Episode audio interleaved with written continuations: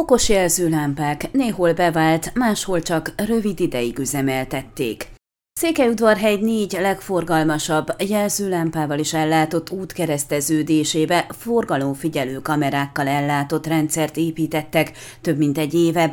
A mintegy 80 000 leértékű fejlesztés lényege, hogy az adott útszakaszon közlekedő járművek számának függvényében váltanak a lámpák zöld vagy piros színűre.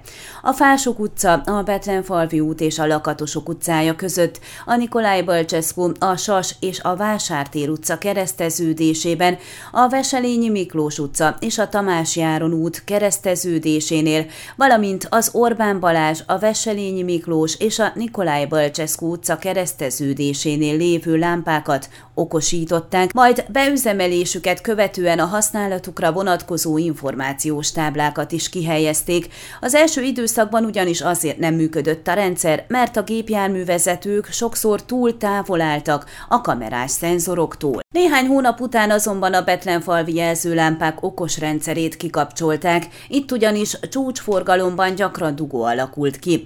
Ezek a jelzőlámpák azóta is csak hagyományos módon működnek, de néhány napja a Tamási Áron úton lévő lámpák is a hagyományos időzítésekkel működnek.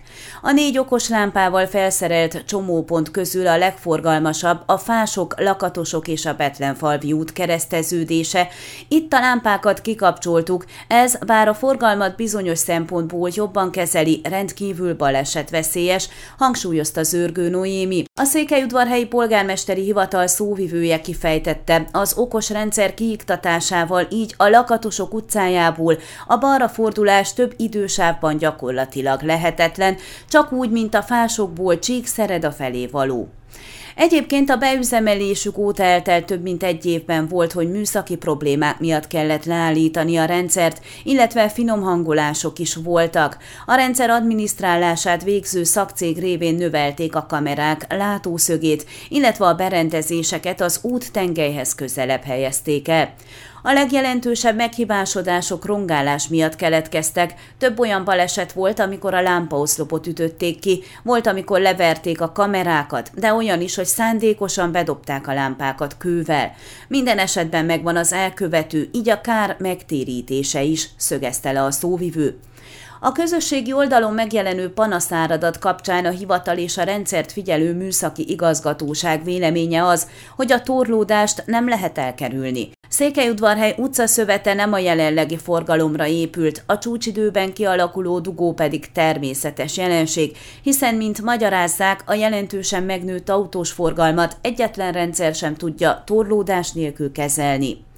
Egyébként a városvezetés tervei szerint idén elkezdenék a Fások utca, a Betlenfalvi út és a Lakatosok utcája közötti, illetve az Orbán Balázs, a Veselényi Miklós és a Nicolae Bălcescu utcák kereszteződésének kiszélesítését.